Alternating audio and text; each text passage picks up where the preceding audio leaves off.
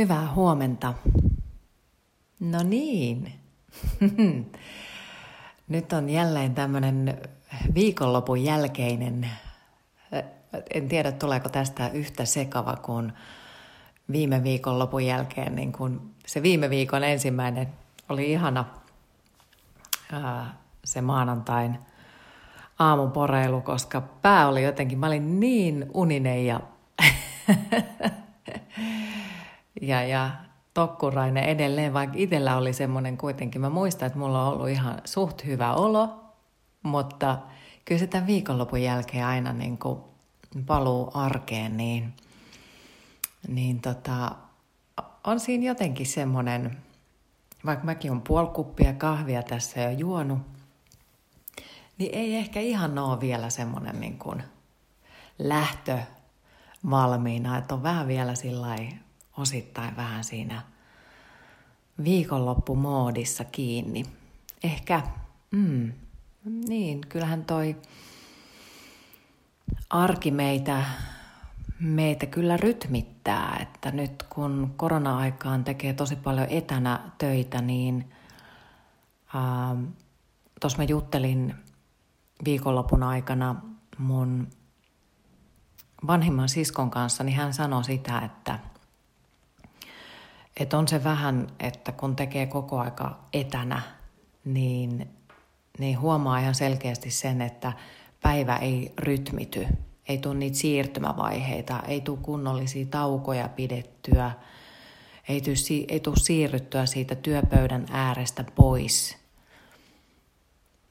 Niin, niin on, se, on se tietysti siinä on puolensa ja puolensa. Mm. Jotkut tykkää siitä hirveästi ja toisille se on sitten tuntuu, tuntuu vähän semmoiselta hankalalta. Ja onhan se tietyllä tapaa mm, etäily, etätyö, niin nyt mulla katkesi ajatus. Näin mä, tätä mä tarkoitin. Tätä mä tarkoitin tässä maanantai-aamussa. että mulla, mulla ajatus katkeilee. Niin, niin ähm, on se erällä tavalla se etäily vähän sellaista, että sä oot koko ajan siinä, siinä samassa ympäristössä. Siihenkään ei tule sellaista, koskaan sellaista muutosta, niin sitten se koko ajan on se työ siinä, siinä ympärillä.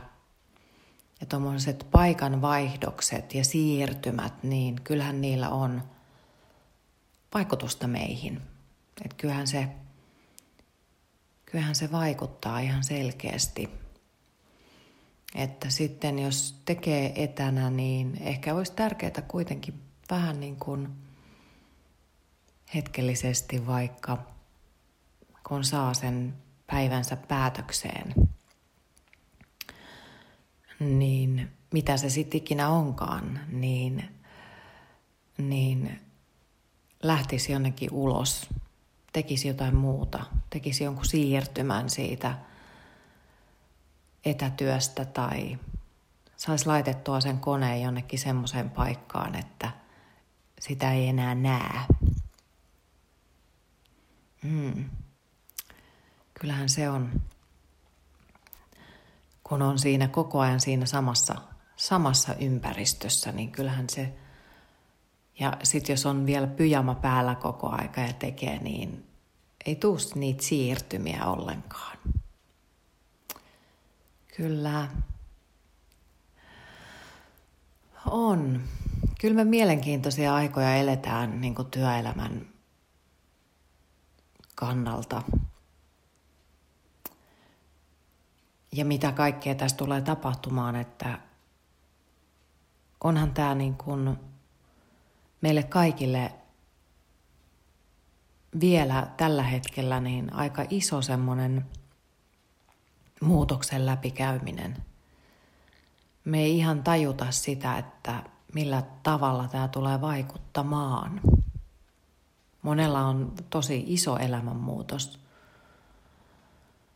voi olla, että se työ on keskeytetty, että on lomautettuna, tai sitten yksinkertaisesti se työ ei jatku ja se on tosi valtava elämänmuutos.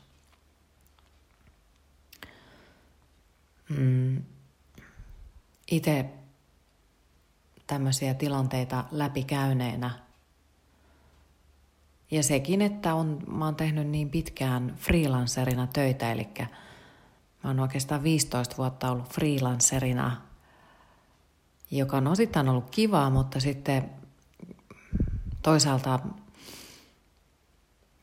tulleen toimittajan työssä, niin kun sulla ei ole ollut semmoista vakituista paikkaa, ei ole esimerkiksi ansainnut mitään lomarahoja eikä ole ollut ke, niin kutsutusti kesälomia, palkallisia eikä muuta, niin sitä on aina joutunut elää elämässään semmoisessa vähän kiristyneessä taloudellisessa tilanteessa ja aina on ollut, aina on ollut tosi epävarmaa.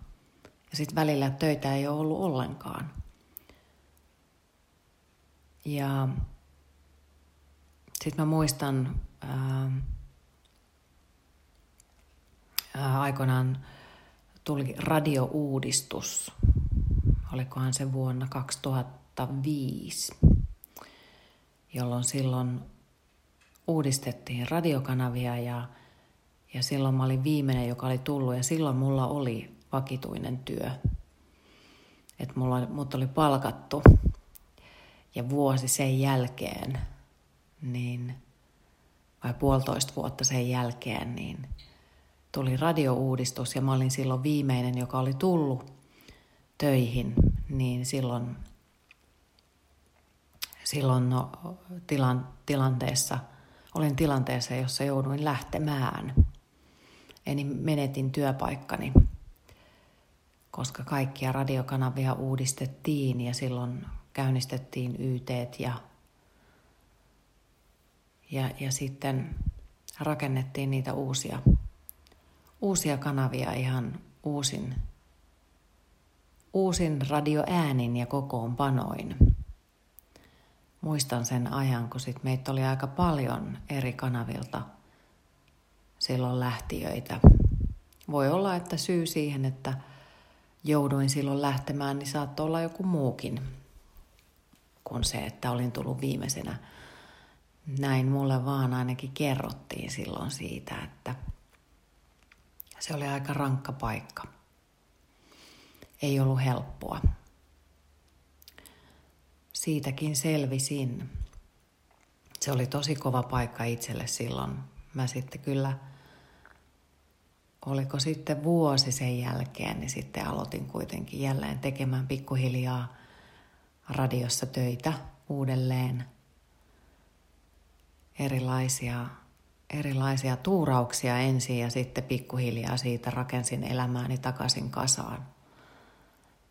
Sain, sain sitten jälleen freelancerina, mutta vähän vakituisempia, vakituisempia hommia.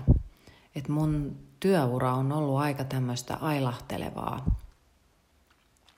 Ailahtelevaa ja mm, se ei ole ollut mitenkään helppoa henkisesti. Että se on ollut tosi, tosi raskasta. Raskasta. Ja välillä sitä on itsekin suhtautunut siihen hyvin, hyvin raskaasti ja ollut niissä synkissä vesissä. Kyllähän se taloudellinen turva on meille tosi tärkeää, että, että pystyisi kokee, että pystyisi jatkamaan sitä elämäänsä. Se tuo vähän semmoista olotilaa, että ei näe sinne eteenpäin. Mutta sitten ajan myötä, toki tietysti ikäkin tekee sen ja, ja sitten pikkuhiljaa, kun näitä kokemuksia kertyi lisää ja lisää ja lisää, niin niihin on oppinut suhtautumaan. Niitä ei enää ota niin raskaasti. Niihin elämänmuutoksiin on oppinut suhtautumaan ihan positiivisella mielellä, koska jokainen tämmöinen elämän muutos on, on aina tuonut sitten lopulta mukanaan paljon positiivista myöskin. Ja kaikessa tämmöisessä ailahtelevaisuudessansa ja mm, ylä- ja alamäessänsä työura ja elämä ylipäätään, niin, niin se on opettanut ihan hirveän paljon. Että en olisi tänä päivänä tämä ihminen, jos en olisi käynyt kaikkea tätä läpi. En ymmärtäisi asioista niin syvällisesti. En olisi syvällinen aamuporeilija, ajattelija, joka kykenee auttamaan myös muita ihmisiä, jos ei olisi niitä asioita käynyt läpi. Ja mä koen ehkä sen takia tärkeäksi sen, että pyyteettömästi auttaa muita ihmisiä eteenpäin. Koska me ollaan tässä toinen toisiamme varten. Ja kyllä sen on oppinut tuossa matkan varrella, että se miten minä suhtaudun niihin minulle tapahtuviin asioihin, niin se on se, mikä määrittelee sen, mitä tapahtuu seuraavaksi. Eli jos mä aina otan ne asiat, mitä tässä tapahtuu, jos mä suhtaudun niihin vaikka negatiivisesti, hyvin negatiivisesti, niin, niin sen jälkeen se kaikki, mitä tapahtuu, niin mä näen sen myös negatiivisesti ja hyvin silleen suppeasti. Se kaventaa meidän näkökenttää ja tällä tavalla ei esimerkiksi näe mitään uusia mahdollisuuksia, jos ajattelee hyvin suppeasti. Koska aina tämmöinen elämänmuutosvaihe, niin se tuo tosi paljon myös mahdollisuuksia luoda jotain, rakentaa jotain uutta.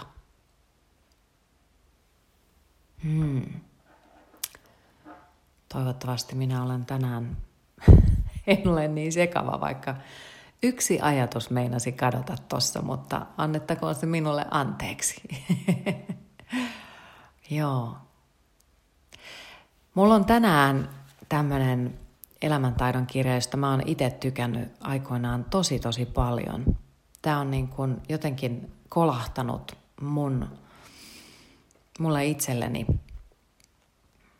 Aikoinaan tämä on tämmöinen aika pieni kirja, mutta täynnä asiaa ja hirveän selkeästi kirjoitettu.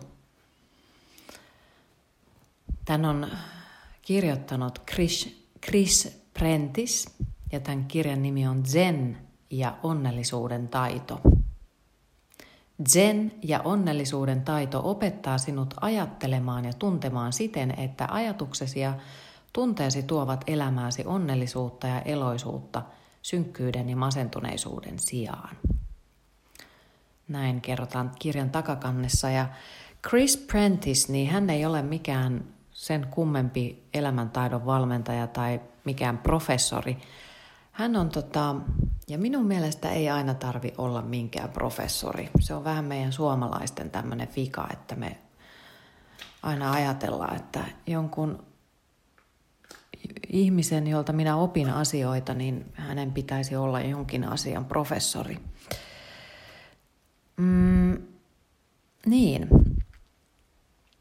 Chris Prentice on tämmöinen entinen kiinteistövälittäjä, joka on auttanut oman poikansa Paksin selviämään ää, sekakäytöstä kuiville. Eli, eli Paks on käyttänyt huumeita ja alkoholia, ollut sekakäyttäjä niin kymmenen vuoden ajan ja, ja Chris Prentice on sitten isänä auttanut poikansa kuiville. Ja nyt sitten vuonna 2001 he ovat perustaneet ja tällä hetkelläkin heillä on yhteinen riippuvuuksiin keskittyvä parantola Kaliforniassa, jonka nimi on, sen paikan nimi on Passages Malibu. Ja siellä he ohjaavat ihmisiä pääsemään kuiville ja luomaan elämästänsä parempaa. Joo, se on toi Amerikka, se on vähän toisenlainen paikka. Siellä ehkä uskotaan ihmisiin myös, ettei välttämättä tarvi olla se professori. Professori justiinsa. No mutta, tämä liittyy sikäli tämän, tähän mun horinointiin, tämä, tämä tästä poimimani teema, että täällä on erilaisia lukuja ja tänään mä ajattelin hypätä suoraan tuohon toiseen lukuun, koska ensimmäisessä luvussa hän kertoo siitä matkasta, mitä me kuljetaan, ja hän kertoo siinä siitä, että meillä on niitä ylä- ja alamäkiä. Mutta siinä toisessa, tässä toisessa luvussa, niin hän hyppää suoraan siihen, että me itse luomme jokaisen tulevan hetken. Näin hän kirjoittaa tästä teemasta. Ja mä luen tästä nyt pikkasen. Jokaisella meistä on oma henkilökohtainen filosofiansa, mutta harvat meistä ovat määritelleet, mikä se on.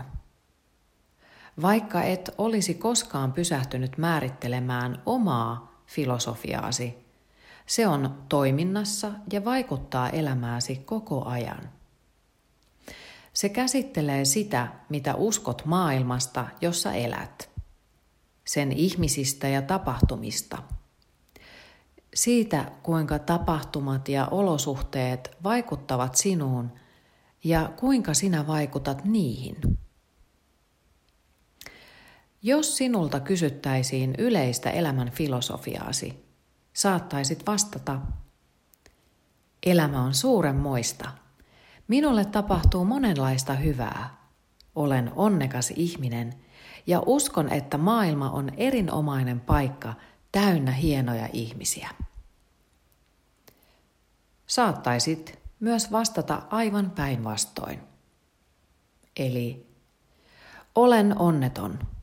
Minulle tapahtuu pahaa. Maailma ei ole mikään mukava paikka. Minua käytetään hyväksi ja ihmiset pyrkivät vain riistämään.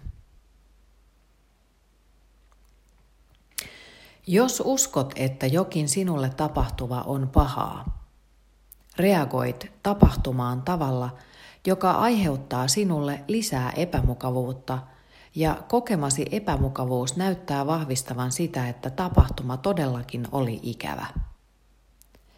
Oma reaktiosi tapahtumaan kuitenkin aiheuttaa sen, että epämukavuus jatkuu. Me itse olemme se, joka antaa näennäisen pahalle tapahtumalle vallan näyttää pahalta tapahtuessaan ja vallan näyttää pahalta jälkeenpäinkin. Henkilökohtainen filosofiasi määrää, kuinka reagoit elämässä eteen tuleviin tapahtumiin. Se on vastuussa onnellisuudestasi ja hyvinvoinnistasi. Hmm. Niin, juuri se suhtautuminen siihen asiaan. Koska paljon voi tapahtua asioita elämässä, mutta sitten taas se meidän tapamme kohdata se asia ja suhtautua siihen, niin määrittelee sen, että – mitä tapahtuu sen jälkeen. Chris Prentice on nostanut tässä kirjassaan vielä tämmöisen kiinalaisen viisaan henkilön Chuang Tzuun ajatuksia. Ja tässä lukee näin. Totuutta noudattava ihminen näkee, mitä silmä näkee, eikä lisää siihen sellaista, mitä ei ole. Hän kuulee, mitä korva kuulee, eikä huomaa kuviteltuja vihjauksia ja taka-ajatuksia. Salatut merkitykset eivät täytä hänen mieltään. Niin. Eli vähän sitä, että aika usein meidän mieli lähtee arvottamaan sitä asiaa.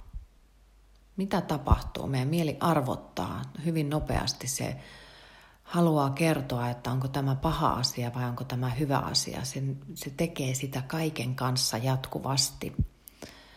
Ja meidän on mahdollista pysähtyä sen ajatuksen äärelle ja päättää itse, mitä mieltä me tulemme olemaan ja hakemaan niin kuin ratkaisua itsenäisesti. Chris Prentice jatkaa tässä kirjassaan. Olet kuin rautateiden raidekytkin. Aina kun jotakin tapahtuu, suuntaat toiminnan joko myönteiselle tai kielteisille raiteille. Vaikka jokin tapahtuma loukkaisi sinua ja ottaisi sinulta jotakin pois, olet sinä vastuussa sen ohjaamisesta myönteisen tai kielteiseen suuntaan. Sinä määräät sen seuraamukset. Näin. Käheä ääni, kurkkuinen, käheä nainen täällä aamu käheilee. Niin. Joo. Tämmöistä. Tämmöistä tänään. Jatketaan tämän kirjan parissa tällä viikolla. Se ei haittaa, jos sä oot hypännyt tähän aamuporeiluun mukaan tiistaina tai se on jokin muu päivä. Tässähän näitä välipäiviä aina tulee, niin joku, jollekin tämä saattaa olla vaikka marraskuinen keskiviikko, kun kuuntelen näitä asioita.